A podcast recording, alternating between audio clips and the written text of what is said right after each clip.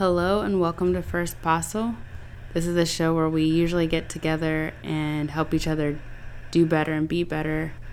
Um, I have not been in the mood to do my normal intro because um, we're talking about things that you, you can't come at it with a with a voice of cheer right now.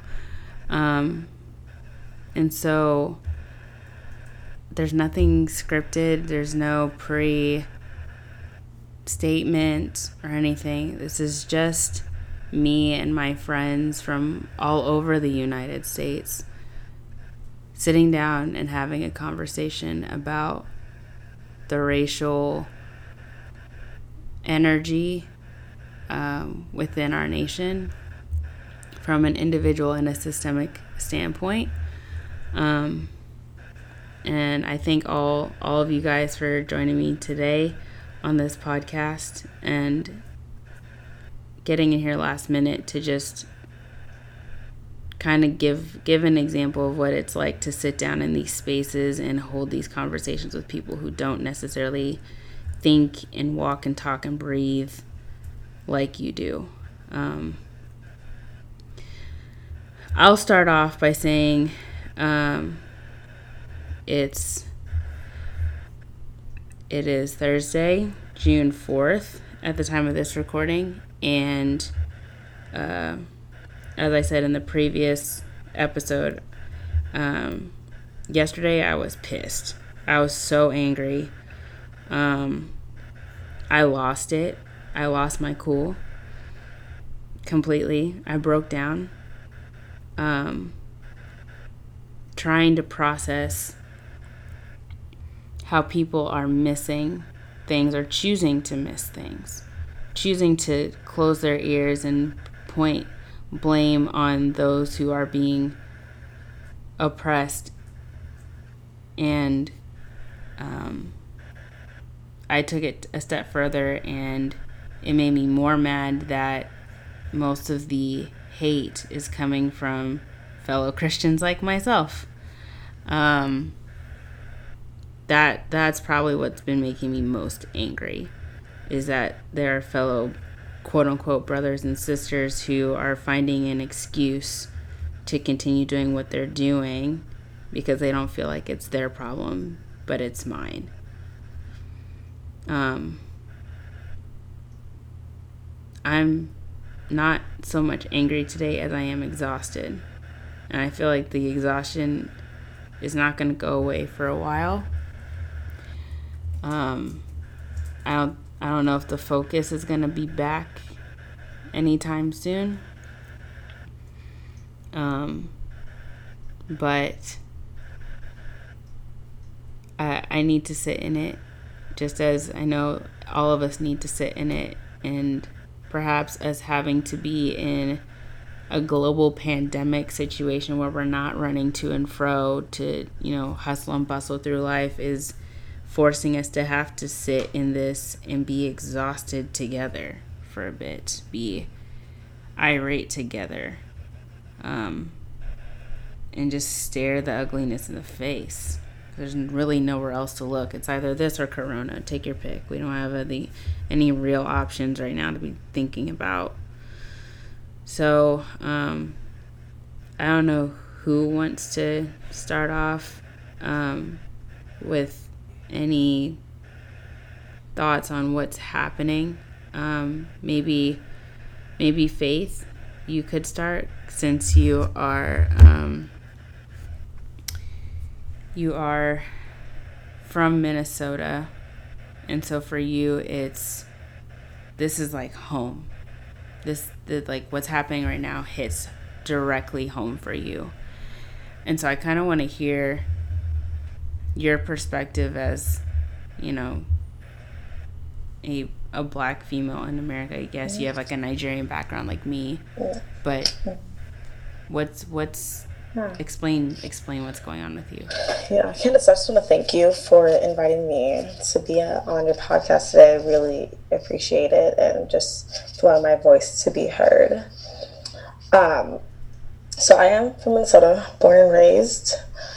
Um, and I think but a lot of people don't know about Minnesota.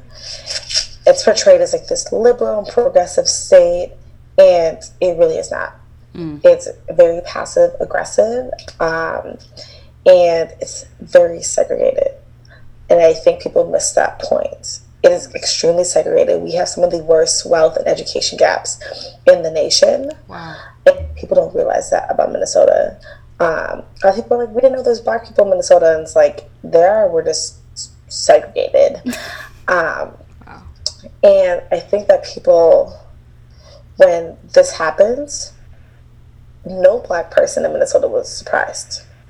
Um, at all. The Minneapolis Police Department, the St. Paul Police Department have a history of this, of police brutality. We have a history of being over, having overpresence in Black and Brown communities. Mm. So I won't lie, when I heard about George Floyd, I was not shocked. I was numb, and it it's that it, just, it didn't shock me. It didn't shock me. That was in the Police Department. I mean, we just had we were just getting over Philando Castile, and that was just scratching the surface. And when I say that I wasn't surprised or shocked, my mom is a victim of police brutality. My mom, I saw my mom be physically assaulted by a police officer when I was nine years old. And I, as a nine year old kid, saw how this system was not set up to protect and serve us, and how these systems, justice won't be served. This justice system was not created to sit here and protect and serve and bring justice to a a T. Um, so when I sit here and I'm like, I'm not shocked and like, it's hard for me to sit here and be hopeful when I sat here and I witnessed something so traumatic. And yes, we live in a day and age where there's video evidence and there's body cam video, which exactly the same situation with my mother. Nothing happened, nothing changed. Um, and it's sad. And I'm sitting here, I'm talking to friends, and I'm like, I'm not shocked, and it's sad. And I say that I'm these officers, it took them how long to charge them, but if we look at just last year, two years ago, when it was Officer Noor and Justine, that was quickly addressed and handled, and it didn't happen. Um, but here we are, we see clear cut video, eight minutes of a police officer kneeling on someone's neck. And it takes that long to sit here and get justice, and it makes you so mad that we had to take the streets and the rioting um, I don't even want, I don't even want to call it a riot. It's an uprising um, for justice to be done. It's not that they knew what they did was wrong. It's because they want we're hurting the the growth of the community. We're hurting them economically. That's why they, they want to say something. And I'm also annoyed because I think a lot of people took them a long time to say something because they saw that people were leaving. And I just want to say for a lot of people, you never came to Lake Street. I am so sorry. But Lake Street is predominantly black and brown. When I got to college, I went to college about, I'll say, three, four blocks from Lake Street. I went to Lake Street all the time as a kid. My parents, my family brought me to Lake Street. Uh, I was told to stay away from Lake Street. They were like, it's dangerous. It's this and that. Like, don't go there. It's crime rate and all this stuff. I'm like, I've been Lake Street plenty of times. I go out to eat on Lake Street all the time. So what are you trying? To you've never been to Lake Street and set foot on there, and you want to sit here and police this community and talk about people who are looting. And I'm like, it is Target. They will rebuild at the end of the day. And people are missing the, the whole point why people are doing this. And then it makes you think of like, this is not just about police brutality. This is bigger than that. This is about systemic oppression. This is systemic racism and oppression. Because if you think about these communities, they have a long history of being underfunded, under resourced, low economic growth, job opportunities, and let's talk about environmental racism, if you put it there. So, of course, when something like this happens, people are going to be angry and they have every single right to be angry. And then you sit here and have people who have to, who look like me as a black woman. I have to continue my life and like everything's okay. I have to present at work. I have to go to school and act like everything is okay when just this past weekend when we had white anarchists and white supremacists patrolling the twin cities my brother had to flee his home because he lives right next to not too far from where george was killed. And so i had to worry about my family and it's having i have brothers. I don't have any sisters and i fear for life every single day. I grew up in the suburbs, and um, which is where my mom was physically assaulted by a police officer, and I had my brothers who were questioned, like just being outside, being kids, about like what they do in this in this neighborhood, um, being questioned about why I was in advanced placement courses, uh, being accused of breaking and entering into our own home. So I think that this is no, it's not just about police brutality, and then this is what sparked the conversation. But I think people are starting to realize, which is a lot of white people, uh, that this is a bigger issue and that they have been benefiting from white privilege and these systems of oppression and racism for a very long time. And all these companies are coming out with these statements and pushing forth DEI. But I'm like, what does your leadership board look like? What does your executive board look like? And that doesn't reflect the black community that you're standing with. Wow. Shoot. That's that's a lot, Faith. That's a lot. And like I I didn't even know a lot of that. And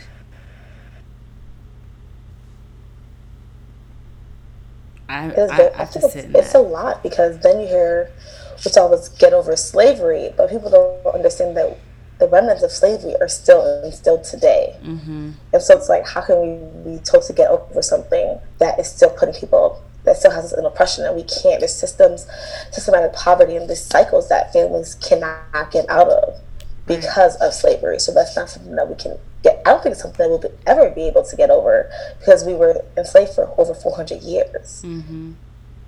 Yeah, I that like that echoes um, something I read today um, by someone I know and love personally who is an immigrant from Europe. And from their perspective, like what's happening or like what happened to George specifically was horrible, but that America's not racist. It's, it's just not. Now, I can step back outside of my perspective and experience and go, I I'm not going to tell you that your America is not racist. I, I can't tell you. That's literally your narrative. Um, that's your experience.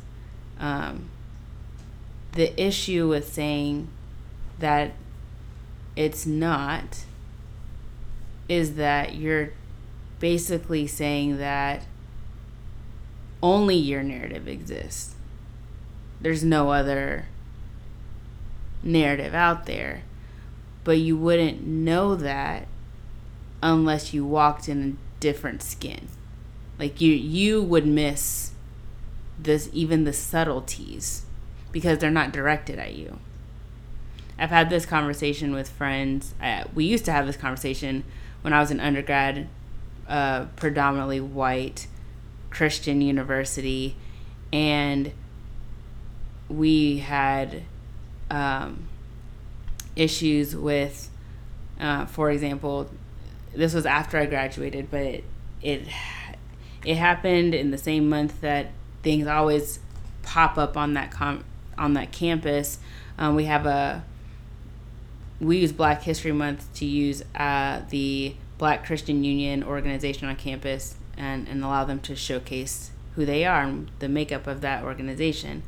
And a few years back, they had done, uh, they had brought in like a guest black pastor and whatnot. And one of the students had gotten on Yik Yak and started like in the middle of church service was saying like, oh, so they oh, so they're just like bringing in monkeys and they can just like do whatever they want. And someone screenshotted that, posted that on Twitter, and it went like viral throughout the church. Um, and it was interesting watching how the university handled that, but also how students took that. Um, because for white students, they were like, "Oh, it's an isolated event. Like it's really not that bad."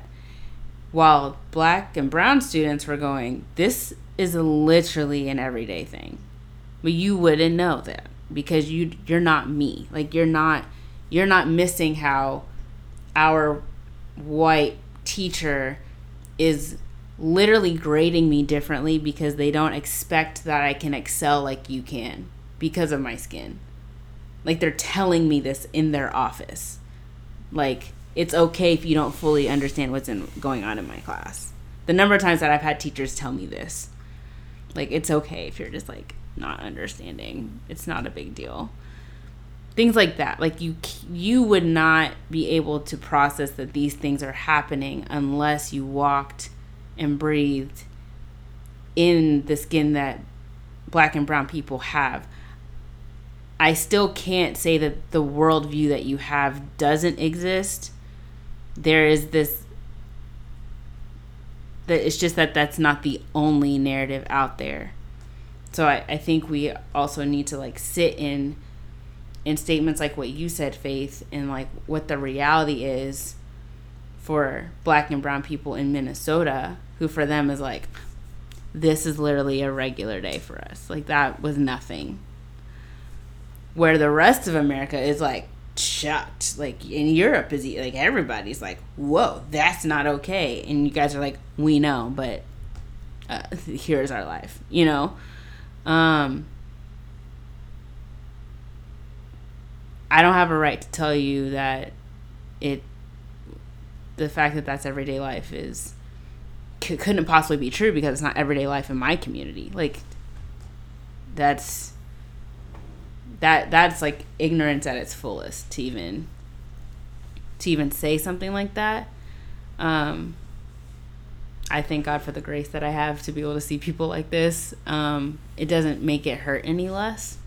It just makes it a little bit more frustrating. And I, I've literally been replaying in my head all week Jesus' statement, "Forgive them, for they know not what they do." Like him on the cross. Like I, like I've been saying this over and over in my head. I'm just looking at people and I'm like, so this this is how people this is how Jesus was looking at people on the cross. It's like they really have not a single clue what they're doing. They can't even hear themselves. They can't even see themselves. I I just have to forgive them for that cuz he could he could have gone to the cross angry.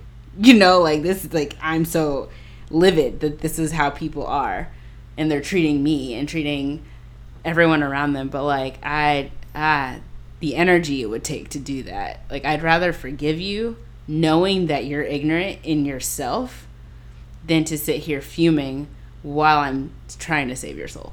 Like, I, I'm starting to get an inkling of that ability to just look at you and be like, man, you actually have no clue. I don't even I don't even know how to help you. Like I'm I'm gonna try, but like I I can't even expend that much energy to force you to understand what's different realities are outside of your own. Um, so it's just I'm gonna have to, I'm gonna have to sit in what you just said, Faith, because that that's a lot. Um, that's too much. Uh, but I'm gonna sit and think about what you just said. Um, Brent you you are a white pastor in Louisville, Kentucky. Yeah. You've got to tell me what's happening on your side. Yeah, so again, I'm, I'm grateful to be a part of this. Um, thankful just to hear your hearts, just honestly, um, especially this as a white pastor uh, where I'm sitting right now, I'm sitting about a half a mile from where Breonna Taylor was shot and killed in her apartment. Um, and it's just crazy. It's just,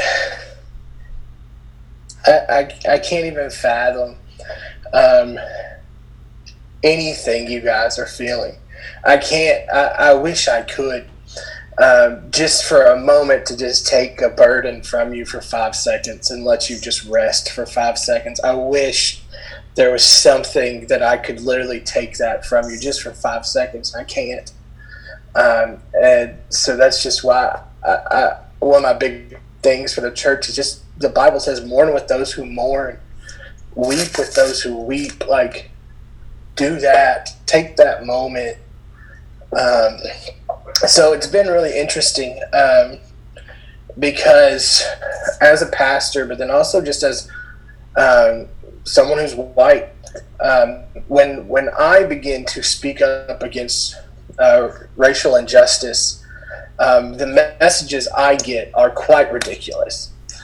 Um, and I'm sure you've maybe seen some of my Facebook posts and uh, things like that. Like, Yeah. just the craziest things. Like, um, obviously, to speak up for racial injustice, you must be a liberal Democrat who doesn't care about anybody but yourself. And I'm like, whoa, whoa, where did that come from? Mm.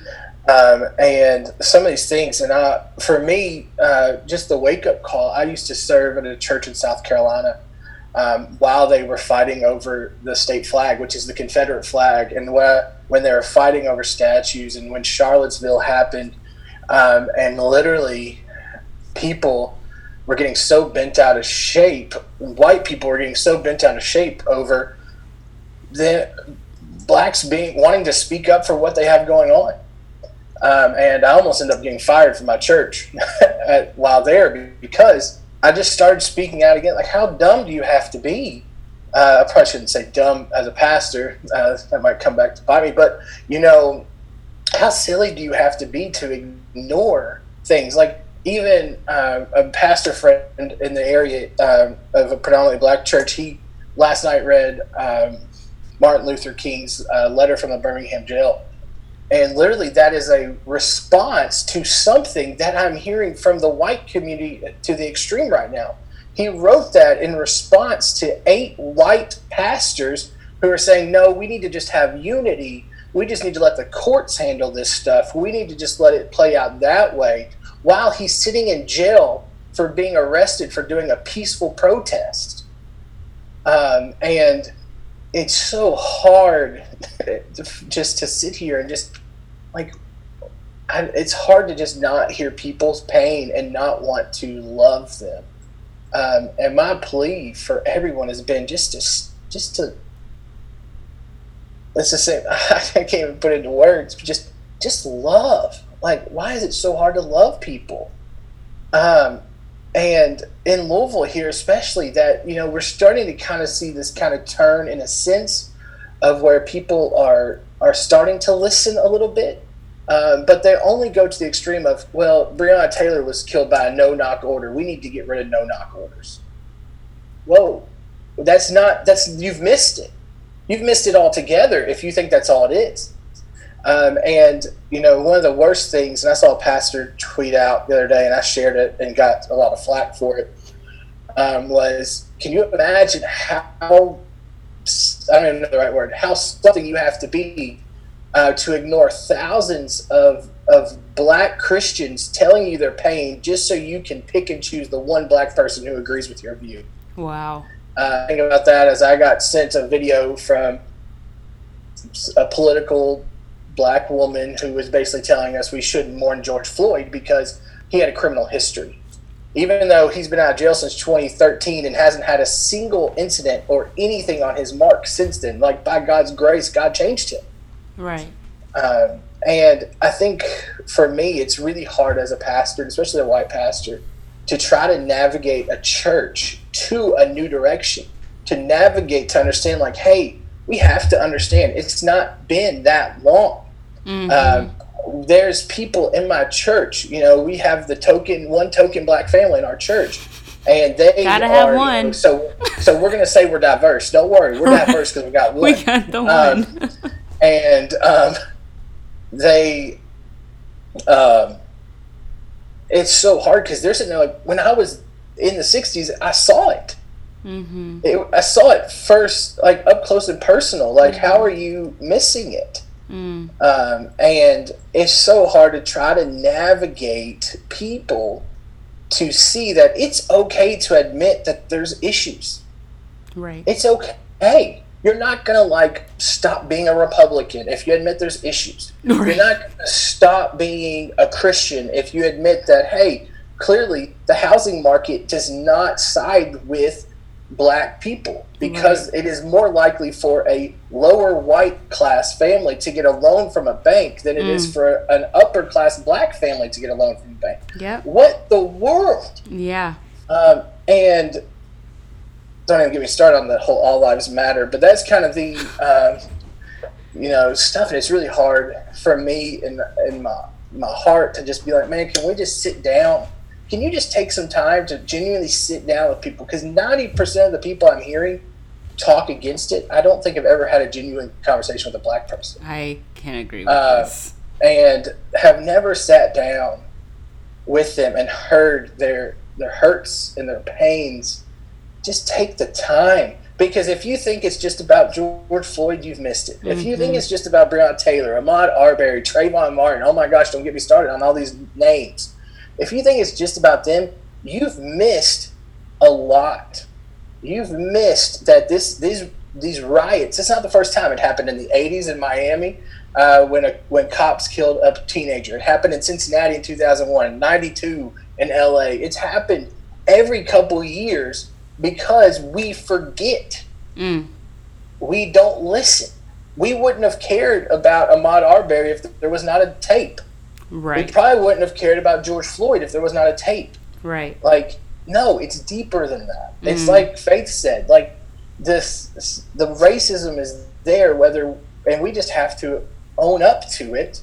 There's nothing wrong with that. Saying like, yeah, we brought you over here in 1619, 401 years ago, mm. April, whatever, and that's what is and and yeah you fought our wars. We should love you like veterans but you know 10,000 black people fought in the american revolution then got sent home being told they're three-fifths a person. Mm.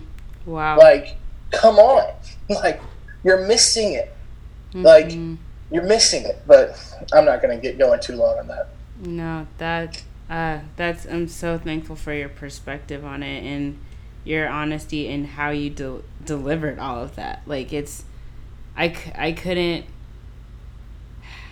I would I would be frustrated as a white male pastor, like a white male pastor. I don't know, especially a white male pastor who gets it. See, that's the difference because yeah. there's a whole bunch of white male pastors right now who are like, just get over slavery. It's fine. It's not. We, we gave we, you we gave you Obama. That's enough. Right. Yes. Yes. Yes. We gave you Obama you've had your black president, you're good. Like, get over slavery. Get o- you're not oppressed anymore. I've heard I've heard white male pastors say things like, you know, to to discuss to even bring it up on the pulpit is doing injustice to the true gospel and we're supposed to be spreading the true gospel.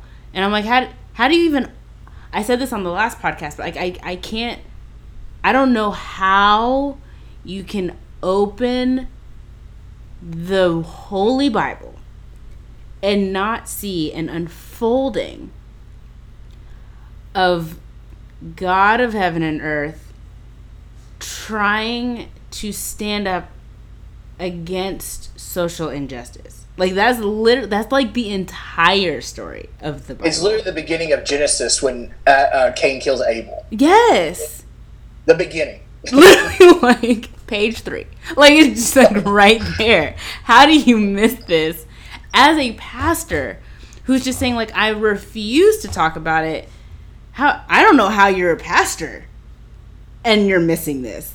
I that that's concerning to me on how you are, are leading your flock. So many people too because the younger generation, Gen Z especially, they want to fight for justice. Right. They want to see how people are responding.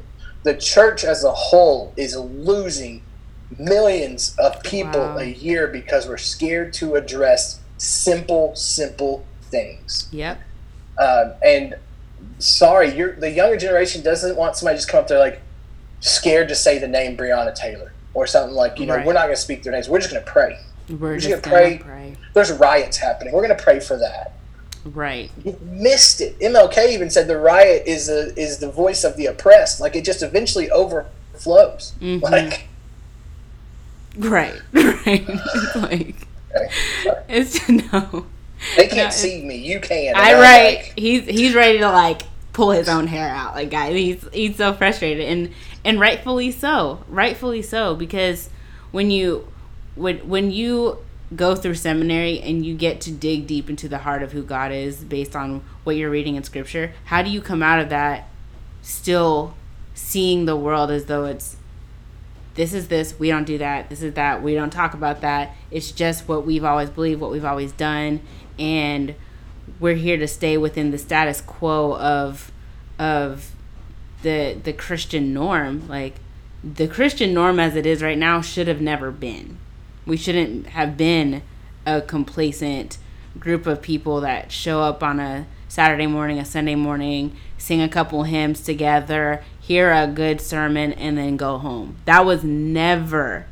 I don't know. I, I don't even know how we got there. Like, how do we go from being fiery people within, like, the book of Acts who literally lost their lives often for speaking out against certain things, fighting on their knees and in speech and entering entering arenas of this is not right. What you're doing is not right. What you're believing is not right. Let me let me put it in the context of your culture so you understand why it's not right. They were constantly using the the culture of the people that they were addressing. They were looking at the the um the the makeup of a community and going, okay, what makes them tick? How do they see the world? Now, how do we take what they know and the philosophies that they've learned, the the the ideologies that they've been raised with, and t- and create a narrative, create a story that we can present yeah. to them to where they go, oh, is that what's been happening? Oh, like I didn't know that. But it's like yeah, finding the words yeah. to address it, and we are somehow we've come into this like cherubs on a cloud situation. I I, I don't know how we got here. It's literally First Corinthians nine. First Corinthians nine says, um, "Like the Jew, I become like a Jew; like the Gentile, I become like a Gentile." And it's yes. literally saying, um, "Though I'm free and belong to no man," Paul's writing, "I'll make myself a servant so I can win more." It's literally that's the gospel. That's the gospel. It's saying I'm getting down into the dirty with you, and I want to know your story, and I want to hear you. Could you imagine for a second that Jesus looked at like the paralytics or the lepers and all these people that were considered outcasts, the ones that couldn't even come in the city. Uh, right. Uh, the woman at the well, any of these people just like, eh. Right. like, no, not for you. Right. Not for you. Sorry. You just don't fit my agenda. Right. Oh, Come my on. stars. The gospel would be a joke. Like, yeah. Throw that in the trash. But, like, that, yeah. Like, he lit, I mean, yeah. As from the Christian perspective, like, if you're if you're not able to do as Jesus did with the woman caught in adultery, who was brought, she was brought by herself, a group by, by a group of men, a group of church leaders brought one girl and told her, told told the Lord that she was caught in an act of adultery. I'm over here looking for who she was caught with, but that's neither here nor there to them. And instead of Jesus joining them or correcting her in front of them, Instead, he sat in that with her and then looked at the people that accused her and was like, if you've done anything that you've accused her to do, then you get to throw stones at her. And everyone yeah. walked away. And then in that moment, he was like, You don't have to, you don't even have to do that anymore. You're loved and forgiven. He, he literally protected her in that moment when he could have done anything yeah. else. How are we yeah. missing this? How are we missing this? Be like Jesus. From what perspective are you looking at Jesus? I don't know. I don't know how you looking at Jesus. some people out here looking at Jesus. I can't. I can't get on that train with them. I don't know. They, Jesus is probably who they're talking to, but not Jesus. I don't know who they're talking to, but that's not it. I, I, I can't process it. Oh, jeez. Um, Jeremy. Um, we've been we've been texting a lot these last couple days, and uh, just a lot to to think about. Um, the things that we've been discussing, um, and it's so nice to have someone that I trusted to have these types of conversations with, and um, what is, what is what is your perspective on on just like your your life, your profession, what you do, and in the context of what we're seeing right now. What? How are you? How are you processing this? Yeah, yeah. Um, I, you know, it's it's it's uh, been really an interesting experience for me um, emotionally because uh, through all of this, at first, um, and, and, you know, um, many of the other deaths before, and just so much of my life I've spent um, very quiet. Um, I'm half I'm half Caucasian and half Tongan, and so um, and I actually grew up with my with my white family, and so my mother and my siblings they're all white, blonde hair, blue eyed, um, and I'm not. um, and so it's been an interesting experience experience for me personally throughout all of this. Um, and I think one of the one of the positives to come out of this, at least for me, and I'm sure for many other Americans and people worldwide, is I finally feel empowered and um, and like I was given the courage, you know, through so many speaking out at the same time to finally talk about the subject and own the fact that that prejudice does exist and that I've experienced it in my life. Um, even though many people would consider me quote unquote white passing, you know, um, the experience of somebody who and this and this I think is you know ultimately what white privilege comes down to is that when I walk into a store and I deal with a cashier, a question in my mind is whether or not they're if they're rude to me, are they being rude to me because they don't like how I look? Like are they being rude to me because I look like an ethnicity that they might not like, or are they being rude to me because of some other reason? you know, and and that's a question that I don't think that white people have to ask themselves. If they do, it's not very often.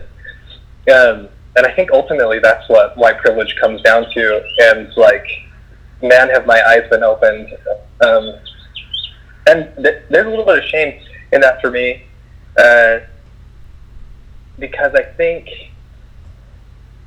and I'm sure I'm not alone in this, um, but I think that a lot of people are maybe things realize internalized racism um, you know, within of themselves, uh, within themselves. Like I, I just hadn't realized, you know, how often I had shrugged off a story or an experience even that I had had myself, um, and told myself that it wasn't, it wasn't what I thought it was, you know, or or excused it away um, as something else, uh, and and I'm just I'm just really tired and I'm exhausted of doing that. And and I I spoke out about it publicly for the first time um, just about three days ago, um, and I I truly have never talked about my my upsets or my my experiences uh, with race uh, publicly before then um, because I just felt like I couldn't. I felt like uh,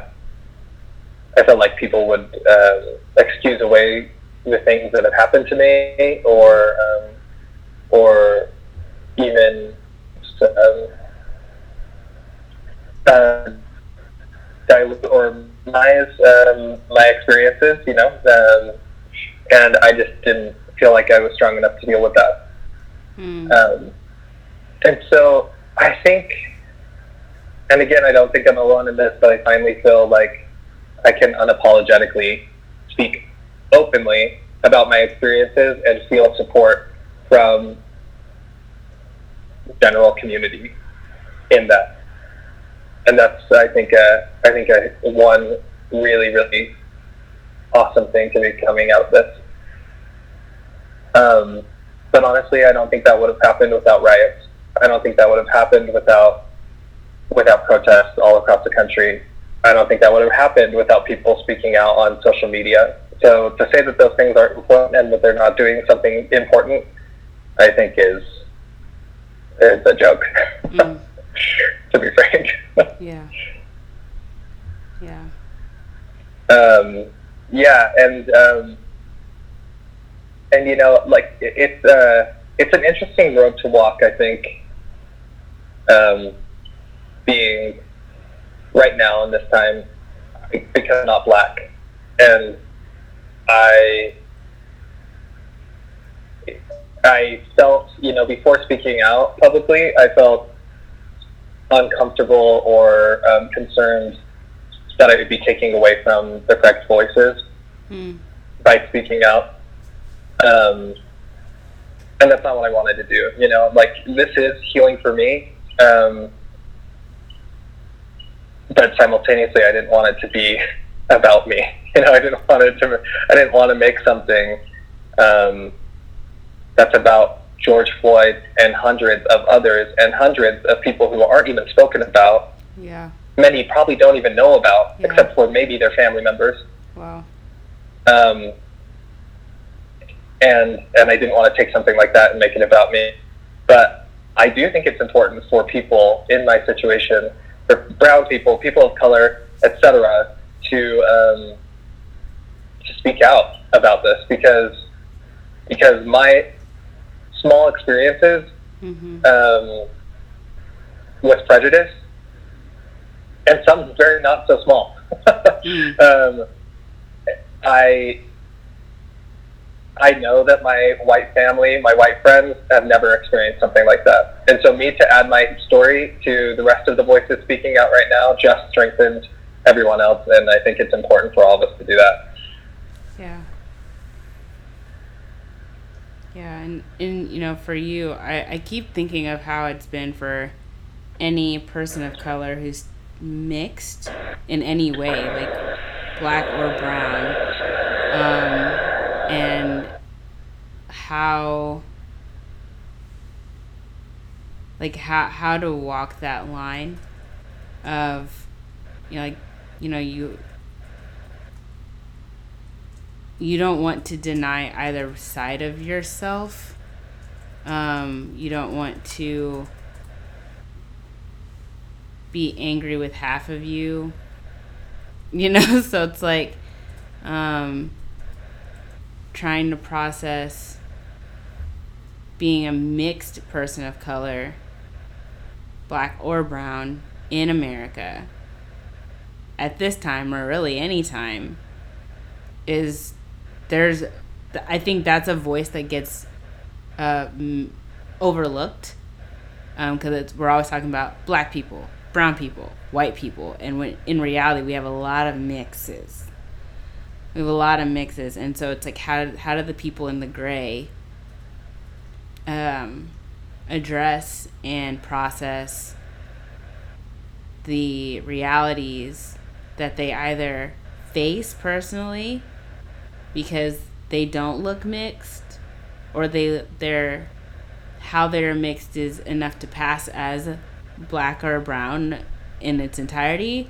Or like you said like if they're white passing like which I don't I don't even like those terms I don't know how else to say them. Um in it's I feel like it's a very difficult uncomfortable space to always technically have to sit in, not because you want to and you're not just being who you are naturally, but because it's always being thrown in your face the black versus the white or the the the the white versus the brown or you know it's it's brought to your attention and you're like but I am both white and brown or I am both white and black so all of all of the conversations are important to me but how do I navigate that day to day and help the people around me understand even how it's affecting me, you know? Um, so that perspective is necessary to hear, especially at a time like this. You know? Yeah. Yeah, and I think I think the uniqueness of the of the position actually serves this conversation very well because um, I think that it it shows it reveals some inherent racism that many people, um, for instance, in Utah, uh, the climate here is is um, is very nice. People in Utah mm. are very nice. yeah, they are. um, and so when you see racism here in Utah, it is it is frequently not um, violent and outright or blatant. It's um, it's very casual. It's very commonplace. People say Mm. it. Say those comments, um, such as, "Hey, come to the front of this photo because you represent our um, our diversity," but then you don't ask my opinion when it comes down to the important facts, right, or the important Yeah. matters. Uh, Wow. Just there for a photo, Wow. and that's those those things are used constantly here, and and overlooked. And I think I think I feel like what is going on in across America is hopefully giving everybody a moment to pause and ask inside of themselves, like ask, you know, really, really um, use some introspection to to see where prejudice still lies inside of ourselves, because those microaggressions, which I I don't usually like to use, you know, like broadly coined terms, I guess, but Yeah. but these like I don't know, casual casual racism is just like repeatedly accepted, and it's it's quite horrifying to me. Um, but I think that being mixed lets people see what they want to, and oftentimes what they don't want to. Mm. Um, I fall into the term in the entertainment industry as ethnically ambiguous, what? which Wait, wait, wait, stop, stop. Hold on. Which- wait, wait, wait. is commonly just like casually used. Wait, what? that you're ethnically ambiguous. So What? What? what was that? That I'm. I'm just like thrown off by that term, that terminology. Yeah. So they just, like, place you commonly. anywhere. In so many, so many casting situations, I've seen the word looking for ethnic ambiguity. Oh. Okay. That. that. Okay. Okay. Okay. Wait. ah, okay. That what? and I'm laughing, and it's not funny, but it's I It's mean, like- yeah. what is funny to me is that they think that it's okay. Right. It's so common. Right.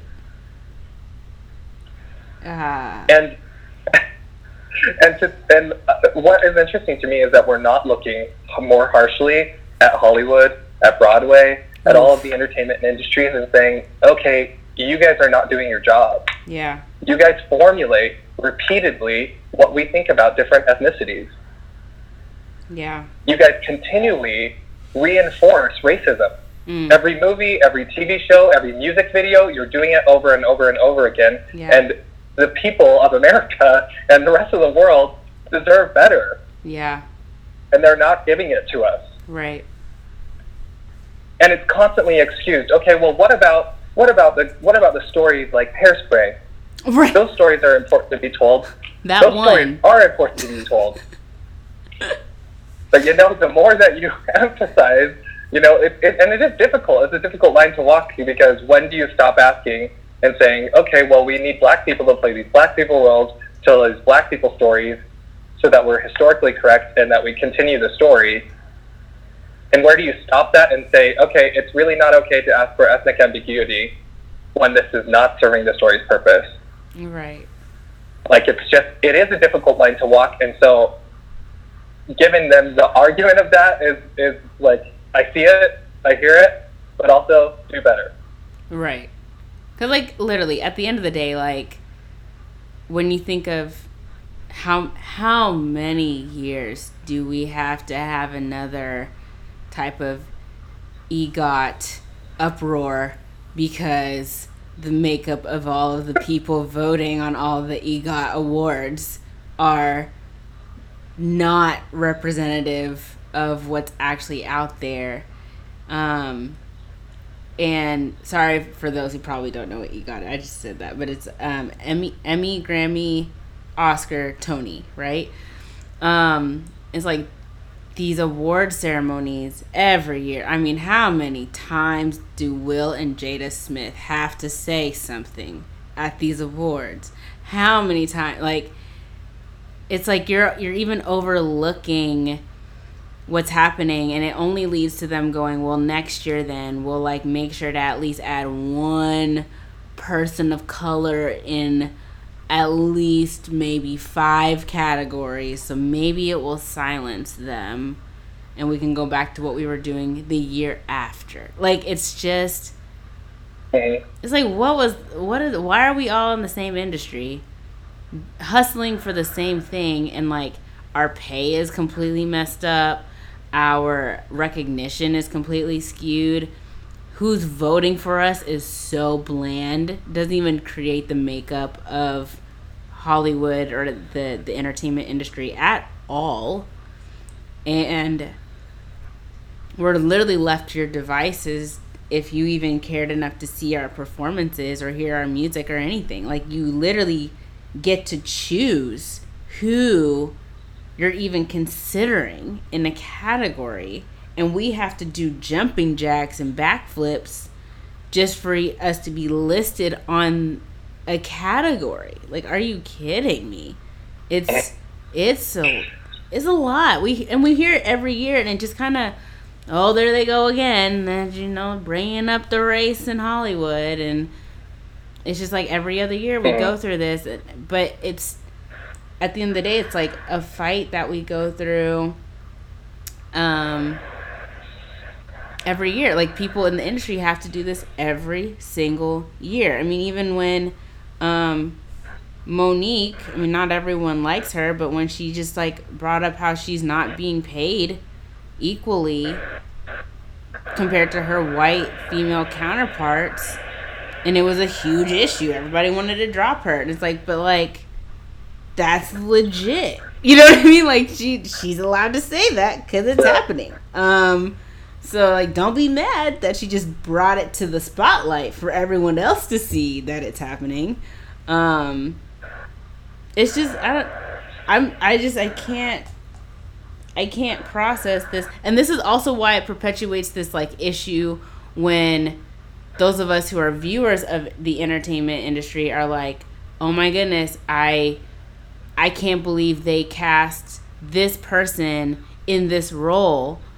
when it should have been played by so and like someone like so and so and it's like well they literally had a casting call specifically for someone like who they casted that's why yeah. it's there. It's not like it's not like the actors went around going like, "Hey, we understand that there's a whole group of people that should be playing themselves, but we'll do it for them." Like, no, that's that's not it. They were asked. That was what was desired by the creators of the these movies and, and TV shows. So you can get mad at those who wrote that as the their desired casting call, you could maybe also be mad at those who are reading those things and still going for the auditions instead of speaking up. At the same time they also got to eat. They got to feed so, you know like they can't for every single thing say like i can't do this. There's things that their people are speaking up about. At the end, they have to feed themselves at some point. So there's like there has to be like some kind of dialogue between the actors and the producers and the singer songwriters and their you know labels and like how do we how, can we help each other in this so that we're not trying to be racist or prejudiced or overlooking or looking too deep? Like how do, how do, we need to have a better dialogue even in the entertainment industry for how to navigate the the, the racial underbellies that have come from Hollywood. Because you can even go as far back as, um, what is what is that like? Uh, it's bothering me. Maybe Courtney remembers. It's a it's a movie from the nineteen thirties where where everyone was like blackface to depict oh. to de- it's I like leaving me right now, but like to depict how um black people look to white people. And I'm like that's that was that's that is the foundation of the movie industry. Like that. And it's like mm-hmm. are you sure that has left us? Mm-hmm. You know what I mean? Like that that's our that's that's what we stand upon. So even to um like breakfast at Tiffany's and seeing how that's you know like making fun of the Chinese by using a white man to like play a Chinese role and like all like this is this is the this is in the genetic makeup of the entertainment industry. So even something that is as simple as saying we're looking for someone who is ethnic ethnically ambiguous, that shouldn't be overlooked. That should be brought to the spotlight. People should know that this is how actors of color are having to literally go through their line of work every day so that way they can literally eat and sleep and breathe and move through the world like everyone else does because they have bills to pay and they gotta they gotta not be hungry you know yeah and and and it's interesting because we think you know oftentimes we think that the entertainment industry is just you know that's a separate problem but it's not it's a representation of the American problem right now. And I love America. Yeah. I'm in the military. I ran for office. I love America. Yeah. And it's an American problem. mm-hmm. This is this has gone back all the way to the very beginning. How we built this country. yep We stole slaves. We brought them over to build it for us. We took the land from Native Americans. yep It is. It has always been the case. yep It has always been oppression in order for white people to succeed. yeah And that's an uncomfortable topic. yeah My white family members, if they listen to that, of course there's a twinge inside of me that says, oh, that's hard to say. I don't mm. want to hurt their feelings. right But it's not about their feelings. It's about that we deserve better as an American people and we have to move forward. And in order to do that, we have to talk like this. yeah We have to be honest about the fact that America was built on racism, that it is still alive and well today, and if we don't look at it, it's not going to change. right And so we see riot, and so we see people speaking out finally, and it's it's uncomfortable, and it's so important. yeah It happened to me in politics as well. mm. You know, like, Wow. hey, hey, we, we need you to represent our diversity. You know, we need people to know that people of color are Republicans as well, so that they don't think that we're racist. Yeah. I have an idea. How you just make sure you're not racist. yes yes this should not be difficult. How about when I run for office as a Republican with the last name Egan, you don't send me an email that says you don't look like you'd be an Egan. oh my what what How about we start there, and then you can put me in your photo so that I can represent your diversity because you truly are diverse. wow ah Yeah, sorry, I feel like I've uh, hijacked, but no that wow. it's an American problem. it is And this isn't a black person problem, this isn't a Native American pro- problem, this isn't a mixed, this isn't POC, this is white people and everybody else. Right right yep and and there are plenty of white people. You know, I, I'm not saying that they're not allies, they're not supporting. It's it's totally possible, but and and it is happening all over, and that's a beautiful thing. And it has to happen more, and they have to be the people to speak out. Because if white people aren't speaking out about the entertainment industry because it benefits them Mm. that they get all of the roles, mm. then that's an issue. yep That's racism. yep Don't you post that little black square on your Instagram Mm. and think that you've done your duty and that you're not racist. yeah yeah if you're fitting from the fact other people like casting directors, directors, producers are racist, and you're Yeah. benefiting from that. yeah You can't say that you're supporting. yeah wow Okay, sorry, I'll stop. No, that- I man, and see that's like, I I th- this is literally why I even asked you guys to do this because the the makeup of this group is so broad and wide and deep. And getting the insight from different avenues that people may not think about there being racism. You know people who just say like i don't see racism. I don't see it. I'm not experiencing that. Like hearing things like that even from like oh the entertainment industry racism what? Like yeah no we it's a thing. It's it's seeped into like the the fibers of everything that makes america breathe.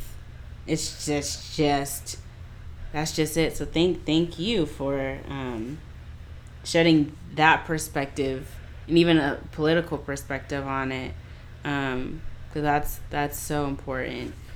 Um, Courtney, um, you're you're in Philly, and um,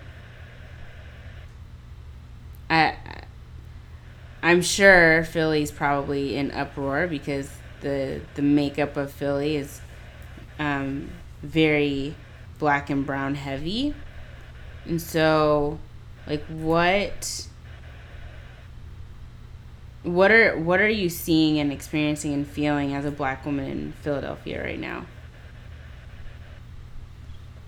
Um, yeah, so in um, in Philly, it's I don't know. I think it's I guess I grew up in Philly. I'm born and raised from there, so it's like I guess mostly what I expected.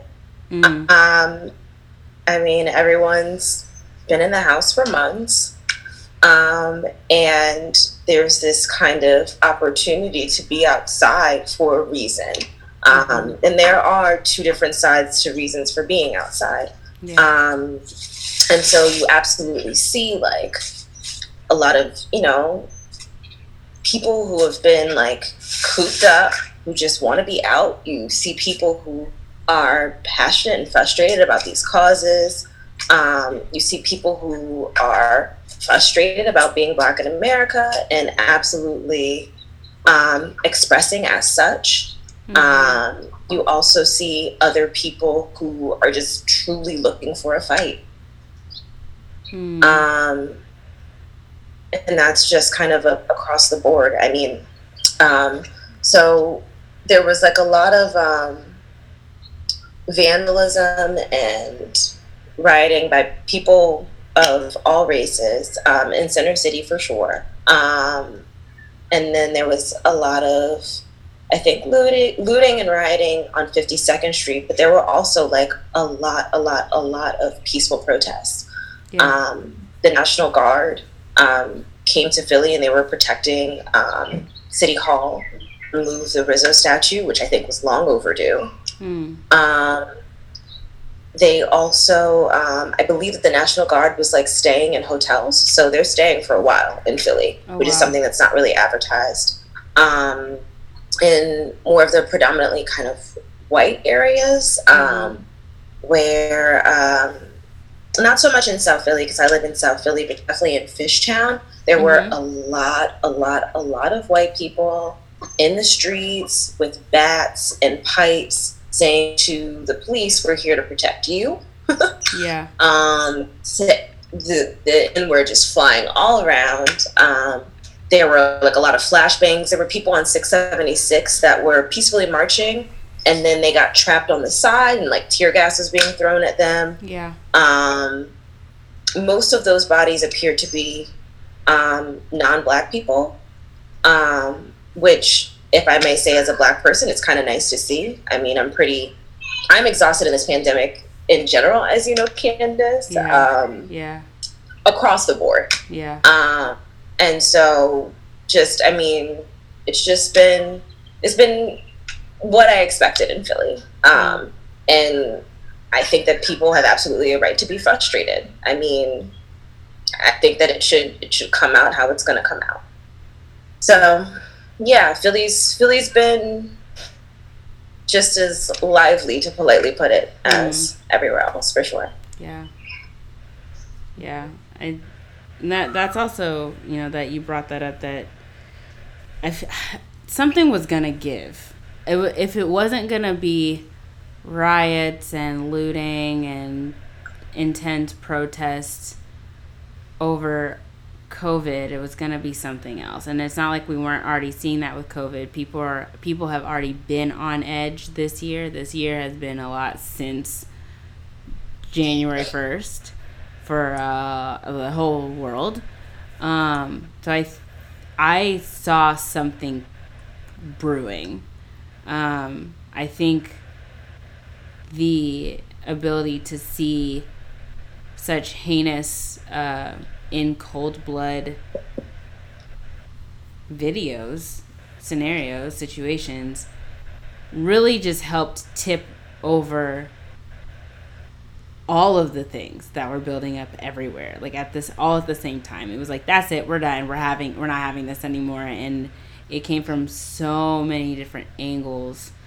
Um, and a friend of mine yesterday talked to me and she was like you know i really don't see this as being different. Like i think kind of to touch back on what faith was saying that it's like and even you courtney that it's just you know this is this is a regular norm but the the difference is not in the injustice that we're seeing. It's in the response to it. Like there's a different response and she was trying to think of but like why now like what is it so what is so special about now that all of a sudden everyone and their mom cares so much about the injustice. And I think a lot of it has to do with the fact that we're quarantined and we don't have anything right. else to distract yeah. ourselves from. What other news do we have? It's COVID exactly. or racism or maybe exactly. politics, but that's even got washed out somewhere because it's too complicated. So you have two options yeah. right now.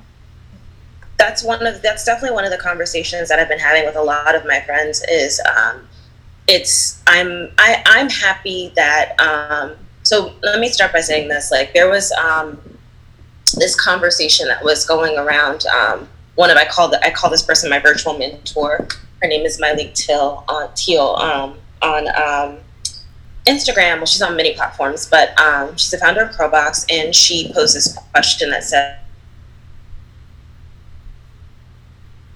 Uh-oh. And it got me to thinking, and I was like, you know, I've kind of never not known I would rock. Um, right. As you know, like your mom, well, your mom calls me what my mom calls me, which is Mocha, but Mocha. everyone calls me mostly Coco. And it was because I didn't have a name for a week, and um, because all my mom wanted was a chocolate baby. So I was just never not aware of the color of my skin mm. because it's literally in my name. Yeah. um, wait, Courtney. So wait, before you continue, that, what was what was the question? Because you got cut out a little bit. What was the question oh, yeah. that was posed? The question was, when did you first realize that you were black? Oh, okay. And so there, there's this influx of um, messages from, um, I think, just black people in general. I, I want to say most were black women, but black people in general, where they were just discussing um, uh, when I was in fourth grade and my teacher said, Hey, let's make so and so disappear and turn the lights out. Um, references to like hair, references to being called the N word, um, questions about skin, like, Oh, you're dirty, you need to take a bath and Clorox. Like, just so many things of um, that also resonated with me. Like, I've had so many of these things happen, but I, I, but the difference is that at home I was constantly being talked to about my skin, not just in America, but in the Black community and then in the non-Black community at large. Um, I was I was never not talked to about my skin. Mm-hmm. Um, and then that got me to thinking about like these other instances. I was like, you know, I remember feeling feeling like this. Just I mean, like incredibly sad and exhausted um, in 2016 um, mm-hmm. when um, a lot of um, I think it was the first time that I was like I was at like a, a, a job where I was working with a very diverse group of people um, and I was the only black person on the team.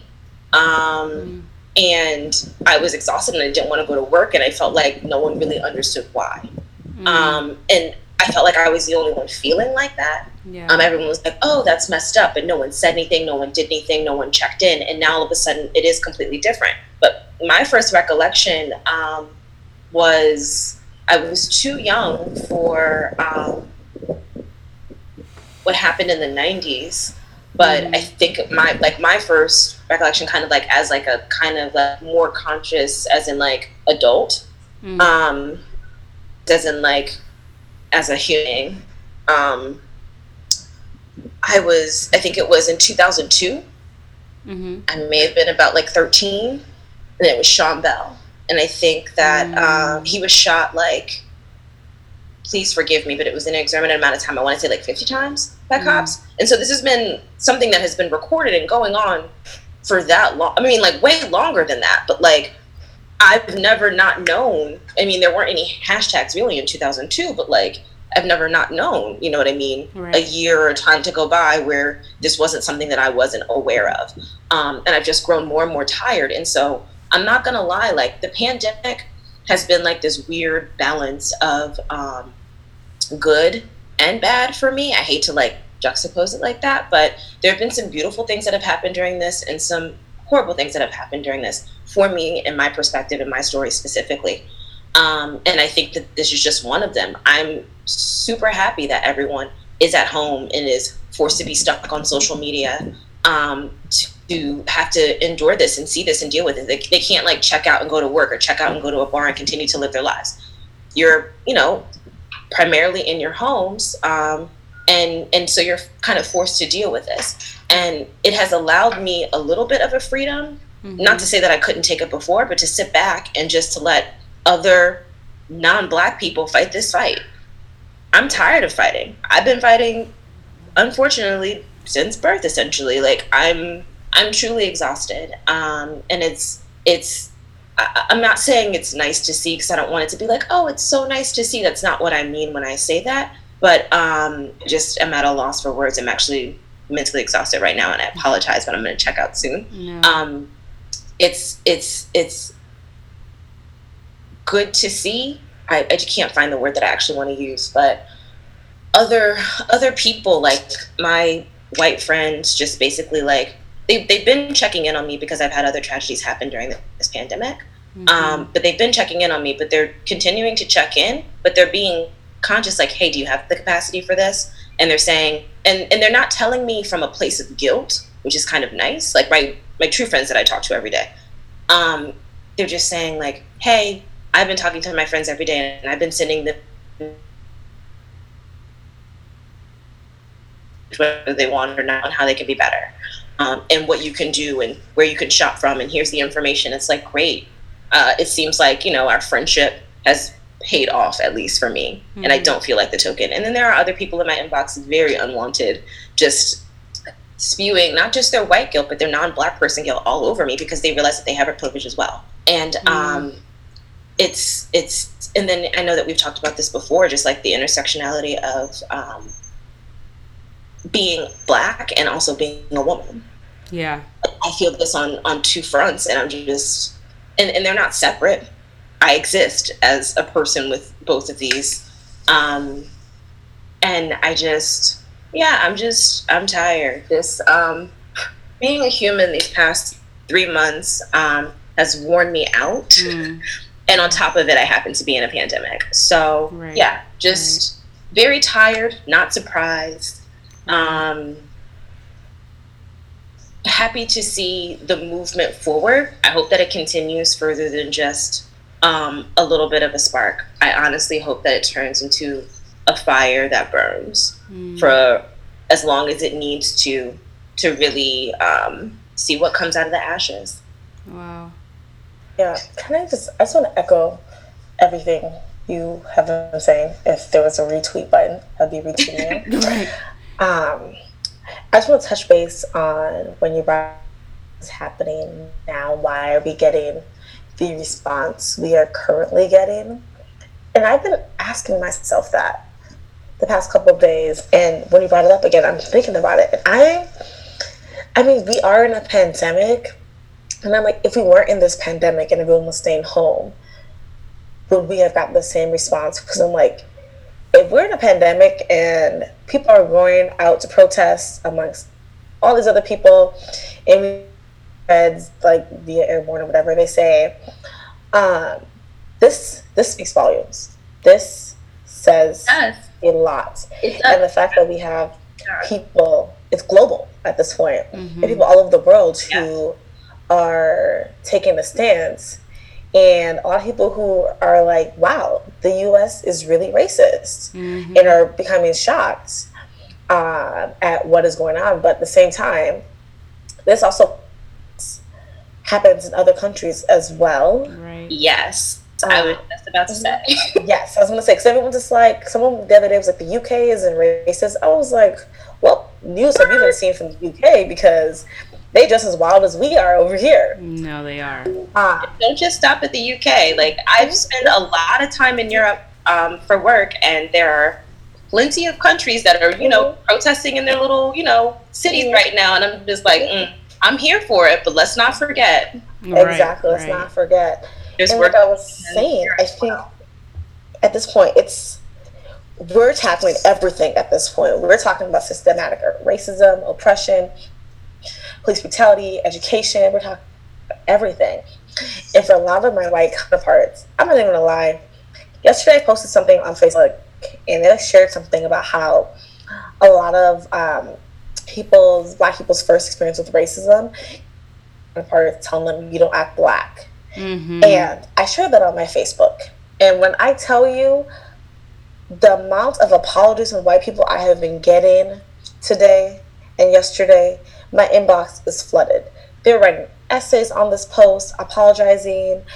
Um, and I'm just at a point where I'm like, I'm out of high school. Like, I'm over here in grad school. I don't even remember most of you.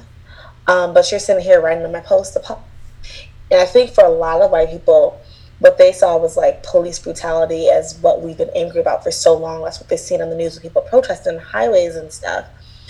And they thought that was just it. But they didn't realize that there's a bigger issue with racism. A lot of them thought that racism was something that happened like back when people were enslaved and the Martin Luther King with Martin Luther King and then all of a sudden it was this kumbaya and everything was done.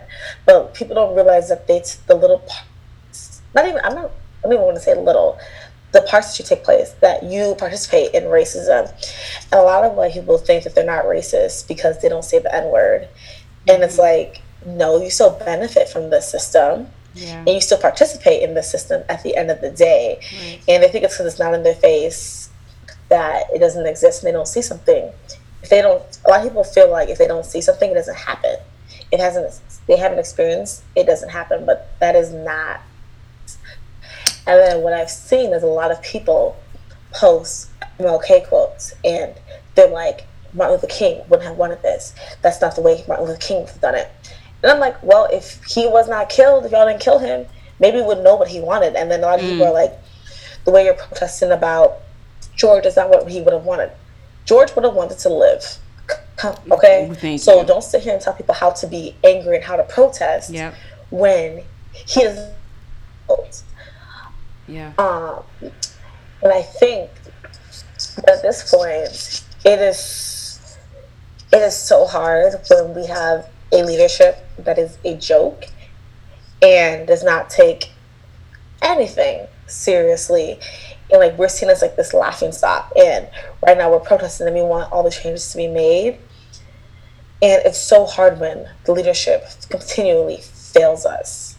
And yet isn't designed to uplift us in the first place. So how do we sit here and talk about dismantling um, systemic racism and oppression? Because I'm past the point where everyone wants to push for diversity, equity, inclusion, and it's like have like we have to dismantle these systems because it's not always about having um, like let's make sure we have more black people and do X, Y, and Z. When you put us in these systems that still exist, you know, um, I'm really proud of the youth for leading this movement because they we didn't even get to heal. Like just not it hasn't been 30 days since we just watched another black man get lynched for going out on a job. And like we don't have time to heal. It's like back to back, back to back consistently. And people are still crying tears Yeah. over Emmett Till. Yeah. So people are like, oh wow, like, and they want to bring up history, and it's like it does not matter. Like, this is bigger than George. This is about the complacency that we have in the United States, uh, thinking that this is gonna like be swept over, and it's a cycle, which is like people are tired of the same narrative. Yeah. Someone is killed, Yeah. we there's uproar, Yep. and then boom, we go back to our regular scheduled programming. Yep. Um, and at this point, people are tired, and I'm so proud of the youth and being able to be involved in this movement and beforehand, um, just seeing how hungry the youth are for change. And I think we have a really big movement, and big things are going to be coming. Yeah. Yeah, and I want to chime in first. I just love listening to all this. Um, as a white person, first off, but uh, one of the things I was talking with someone yesterday, and kind of goes off of what uh, something Faith said was, uh, we were talking about integration. They're like, they asked me straight up, they're like, "Well, clearly we, you've made a difference. Integration happened." I'm like, "Well, not really, because if you actually look at the studies when integration happened, you want to know what white people did? We created private schools. We right. created private schools that costed too much money for black people to get into. right. Like, all we did was make another system of segregation that Mhm. was legal." Right. um, and that's the kind of stuff that I think faith hits on, and that that's the fight. The fight isn't just because somebody got lynched; it's so much deeper than that. It's so deep, and it's frustrating to me sometimes to just listen um, to hear because even you know she made the statement about you know she posted that some people say that you don't you don't act black you know and i can literally there's a million statements that we've made Mhm. as white people uh, your brother's been one of my best friends since i was a kid and i probably made that statement to him because he was way smarter than me and everything and then it wasn't until gosh we were in college or maybe just graduated college that he kind of looked at me and said you know that used to bother me Yeah. like Yeah. and stuff like that. And you know, it's so crazy because it's for us, like for me and for us, we don't comprehend what we say. Like I don't think people get it. And as a pastor, you know, I, I look at Ephesians four twenty nine, and you know, uh, whatever you say needs to be uplifting um, and things like that. But yet, hopefully, nobody in my church hears this podcast. But you know, for the church as a whole, we attach we t- attach to a very kind of racist president, um, and Right. who says Right. some of the most terrible things Right. all around Right. who honestly, if Obama did any work for eight years, he shot it way back Yes. and was doing anything. Yes. Um, so I first just appreciate listening, but that's what's hard for I think white people is that they they just don't want to admit their sin. Mm. They don't want to admit that hey, you know, I saw people sharing, I'm never going to kneel before black people. And I'm like, well, for 400 years you made them kneel before you and then turn around and whip them. Woo. I don't know what your what your problem is. Like Mm. you can humble yourself a little bit. It's not going to be that big a deal. Wow. Um, like, you know, I've, but I'm not going to go on that rant. But, you know, it's so hard for people because, I mean, you can walk through all of it. School systems. We say, you know, whether it be property taxes, fund public schooling, which naturally, you know, where I am in Louisville here, if I go a couple blocks over, is one of the poorest schools in the city because the neighborhood is poor. right. But I go over two blocks over from that, and there's a private Catholic school that costs 25 grand a year to go to that has two black people in it. Like, Yeah. there's so much of this kind of stuff that I don't think we notice and that we don't, we're not willing to fully address. And Right. that's what people aren't getting. That's Right. what, especially as a white person, my people aren't getting Mm. is that it's not just about one thing. It's everything. It's Mm. across the board racism, whether you admit it or not. Uh, and even as a church, uh, you know, she said intersectionality at one point, and there's this critical race theory and some of these things. The white church has come against that so hardcore that they're like, that's wrong, that's unbiblical, that's everything, let's avoid that. Mhm. And they're telling it to black people. right. like- Right. You don't know what they've experienced. Like, yeah. you're literally quote unquote lynching them again in the church because they use something to help you try to understand privilege that you just won't. Mm. Um, but sorry, I just wanted to chime in for that because you said something that kind of hit, but Yeah. it's crazy. It is. It's absolutely crazy. Um, just you know, I, I'm I'm gonna wrap it up with like a couple of personal incidences that I can just remember from my growing up, um, living with a with foreign parents in an all white neighborhood, um, going to the white schools, quote unquote, and going to a white church quote unquote. Um, I remember um, how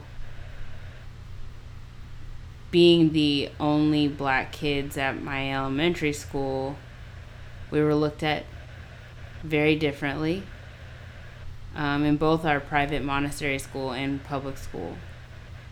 And in Montessori school, I, I remember the kids coming up to me questioning why why my skin was so dark. And they were just they're so confused. I remember having to talk to the teacher about please can you please tell the class to stop putting things in my hair?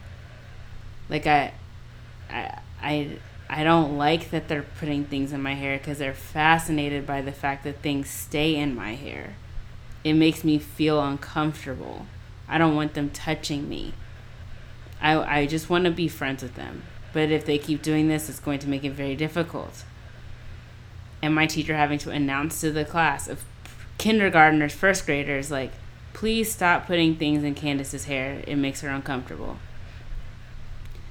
Um, I remember having to navigate being a smart black kid around white classmates to the point that by the time I got, well, actually, not even that, every single Black History Month was Candace tell us the story of Black People Month. And us picking out stories to read specifically during Black History Month. For example, we read the the book Tears of a Tiger. For some reason, we decided to read Tears of a Tiger during Black History Month, and the entire time we read it, our class discussion started out with Candace.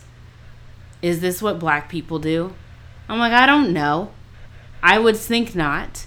Do I do this? Do do I go to schools and just shoot up schools? Do have you seen me do that?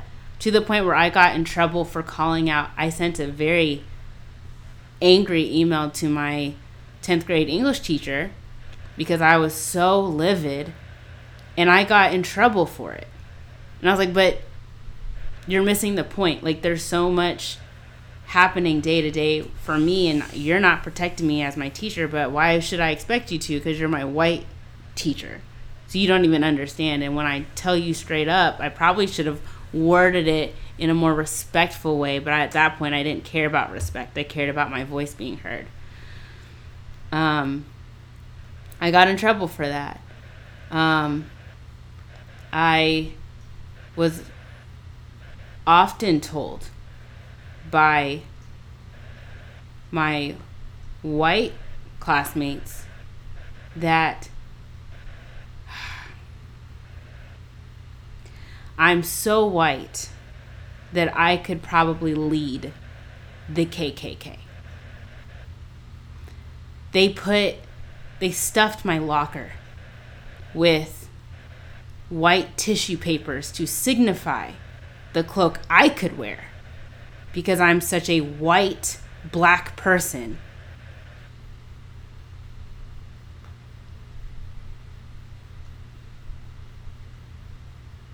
My parents didn't come to America for that.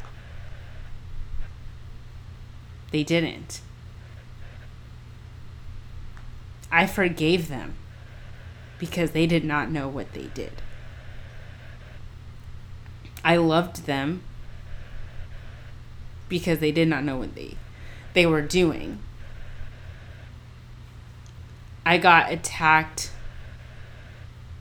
by fellow black friends because I wasn't in classes with them they thought I was overachieving. They would tell me I'm overachieving. Oh, you think you're just so brilliant that you're going to be in pre-calc in in ninth grade like gosh like way to like brag about who you are like who do you think you are? You don't actually live the black experience. You're not really like us. You don't live in our neighborhood. You don't walk in our shoes. And you know you're always with the white people. And i'm like i'm in i'm just going to class. Like i'm literally just going to class. It's the class i'm registered in. It's the class that challenges me. That's it. I didn't pick my classes based on the race that i would prefer to be in. I picked it based on what i like to be challenged in and what i'm passionate about it's not all about skin tone sometimes it's just about me being me doing me in the context of how I was raised by foreign parents who came here to give us better than what they had in their home countries. And for that to be per- to be continued on because we chose to go to boarding school, which was highlighted that, you know, private schools are not really catered to black and brown students. And even our teachers in public school telling us like why are you doing so much? Like you don't need to do that. You can just stay here and it's fine don't worry about it don't go to boarding school it's not that much different from here you're doing the most when when my brothers went to Ivy League schools, it's like, why are you doing the most? Why are you doing the most? Why is it the most when black and brown students want to get achievements that white people get all the time? Why is it the most? This is why this is why my mom always told us to be extraordinary and uncommon. This is a phrase that everyone keeps hearing Kevin say and they think it's like the coolest thing that Carolina Lushla says all the time, but she said it because to be extraordinary and uncommon as a black or brown person in America means that you're barely reaching the the the the floor like the from beneath the floor of what it looks like to white america to be just common and ordinary. Like you're literally barely touching that bar. So you have to do more to be seen as potentially the same. And even when you do more now you're being extra. You're doing too much. You don't have to do all that. So no, this is not just about some random guy went running in a in his own neighborhood got shot. It's not just about some girl who's sleeping in her house and accidentally picked the wrong house and decided to just shoot whoever's in the bed. This is not about some guy whose neck was practically being broken by the police. It is it is literally day in and day out interactions with people that are so subtle that if you if you're not in our skin, you can't there's no possible way for you to actually sit and feel what that's like. If you are open-minded enough like like Brent is to be able to like train your eye and your ear to he- at least hear and see things despite the fact that you you can't sit in what it actually feels like like that's that to me is victory. If people can even just start doing that like how how do i recognize the the subtle cues of of the voice of racism and prejudice in the nation? Because if like like we've already talked about here if you literally think it's about these just so happen to be recorded incidences and that's it and that there shouldn't be a problem because no one has shackles on their feet and, and ankles anymore. I that makes no sense. There's no logic to that because people when people are shackled for so long and people have been the instigators of of slavery in its physical laws and keys that unlock those chains don't change mindsets. They don't. We we have to choose to change mindset. So if you are taught to see people in the shackles that were technically taken off physically so long ago. You've never actually taken the shackles off. You've only made them invisible to the human eye, but also very real for the black and brown person walking in the context of your master mentality. And until you realize that you benefit from the master mentality, we're not getting anywhere. Nothing's going to happen, and slavery will truly not be abolished. Slavery was abolished on paper, not abolished in practice. And we need to sit in that. We have to sit in that. And just as much as white people need to reach across the table, black and brown people have to let their guard down a little bit to allow for themselves to reach across the table too. Because unless all sides get together, sit down, and listen to what's going on from all perspectives and actually hear it, listen to it, receive it as it is, and marinate yourself in that, this will never end. And so if if we if we expect I'm coming from the Christian perspective, if we expect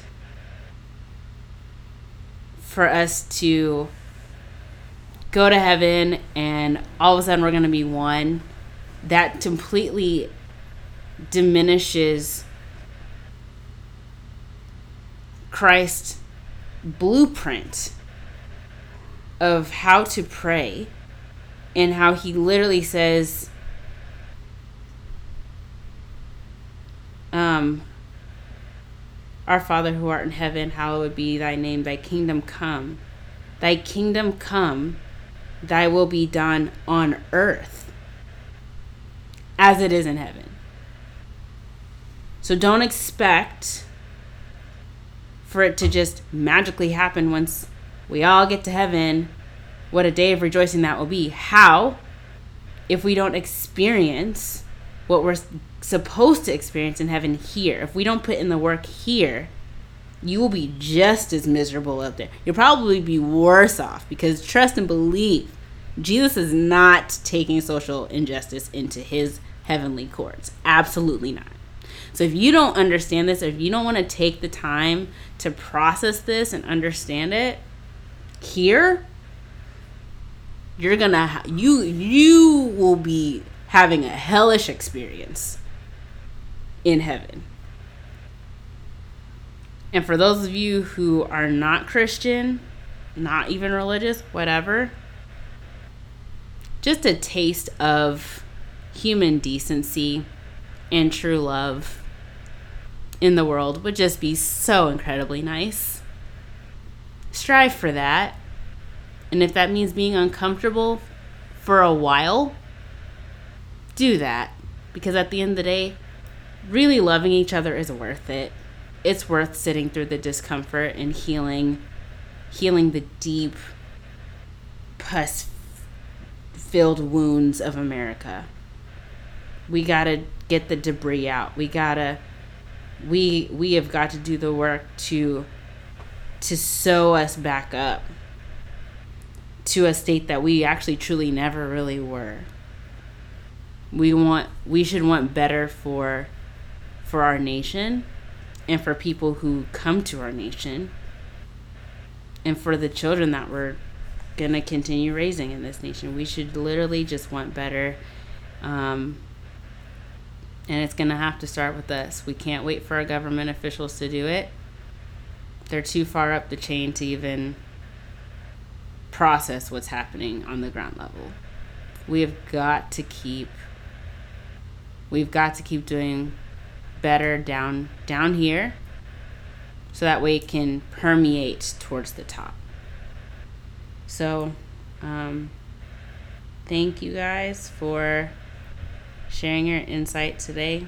And I hope that those of you who are listening, um, that this is a this is a helpful, uh, helpful way to process how to have these conversations with people. If you if you don't if if you don't have people of color in your in your sphere, but you want to talk to someone of color, um, ask me, reach out to me. Um, I'm on Twitter at First Basel. I'm on Facebook at First Basel. I will respond. If you have questions, I will respond without anger. I don't want anyone to feel bad for having questions at this time because the questions need to come out. Because if they don't come out of your head, we're still going to have these problems. And we need to get it all out, put it all on the table. If you have questions, if you want to understand better, if you want to figure out, am I missing something I thought I was, but now I, you know, whatever, ask me. And go through your community and see do I know anyone of color, black and or brown, mixed, whatever, in my community that I can actually sit down and have a genuine discussion and listening experience with them on what's actually happening because it's not your reality um, but it doesn't mean it's not someone else's. And so i just really encourage you to take this conversation in the part one of this conversation and really just learn learn the fact that you can sit down in these uncomfortable conversations and it and it be refreshing on all sides that it was even able to happen whether it it moved in the direction you wanted it to the fact that it happened means that something's changing okay so don't be discouraged please keep looking into what you can do in your communities keep having those conversations. Try to ask those questions. Don't feel bad for wanting to understand and process how you've been navigating the world and how the world needs you to navigate. Um, just take it one day at a time. One day at a time. Um, yeah. So until until next time, I will will sign off from here. Thanks guys.